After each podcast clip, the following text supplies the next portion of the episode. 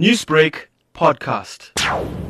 The management of eThekwini Inner South Cluster commends the team of detectives from the Serious and Violent Crimes Unit based at Chatsworth Police Station.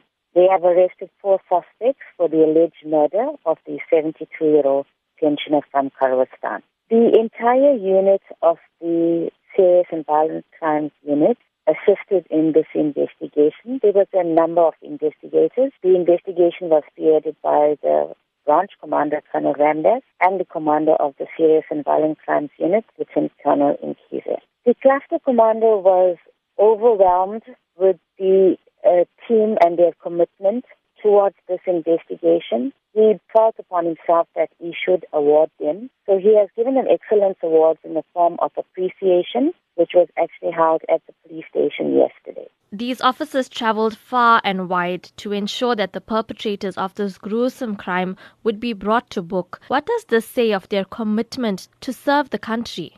When this case was reported to the Chatsworth police station, a team of seasoned detectives were assigned to this case.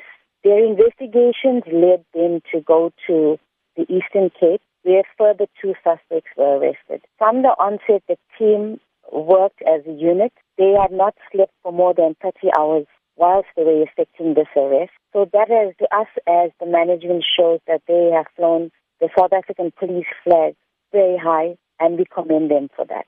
And with these crimes against the elderly being under the spotlight, what message does the eThekwini Inner South Cluster hope that these arrests will make to other perpetrators? Police can assure the community that members of the South African Police are committed to protecting the elderly. We heed to the call made by the Minister of Police where he stated that police will hunt down criminals who commit crimes against the elderly, against women and children. This case has saddened the hearts of many of the men and women in blue. We are, however, confident that police will present a watertight case before the criminal justice system to ensure that criminals are, are, are placed in correctional facilities away from the community.